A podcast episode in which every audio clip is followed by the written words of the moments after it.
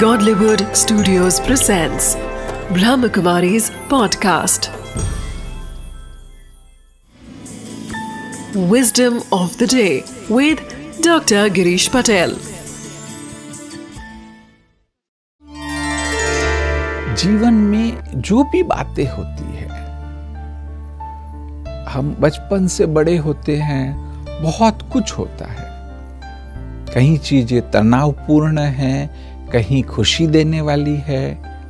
परंतु इन सब के मध्य में अगर आपको आगे बढ़ना है, अगर आपको स्वस्थ रहना है, मन को शांत रखना है तो ये इस बात को याद रख लीजिए कि एटीट्यूड इज़ एवरीथिंग भी अगर कोई व्यक्ति मुझे सामने से देख रहा है तो उसको मेरा चेहरा दिखाई देगा, चश्मे दिखाई देंगे।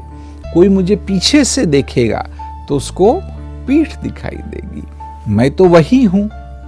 सिर्फ़ फ़र्क क्या है कि डायरेक्शन बदल गया। तो एटीट्यूड क्या है? डायरेक्शन है कि व्यक्ति के प्रति, परिस्थितियों के प्रति आप वह दृष्टिकोण को बदल दो।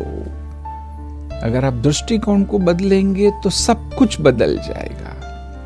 जो सारा कार्य करना है।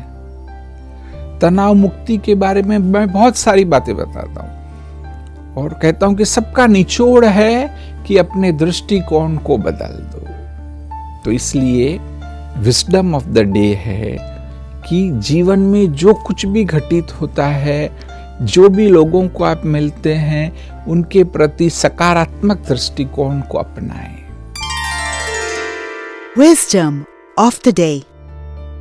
We view every scene in our life based on our perspective.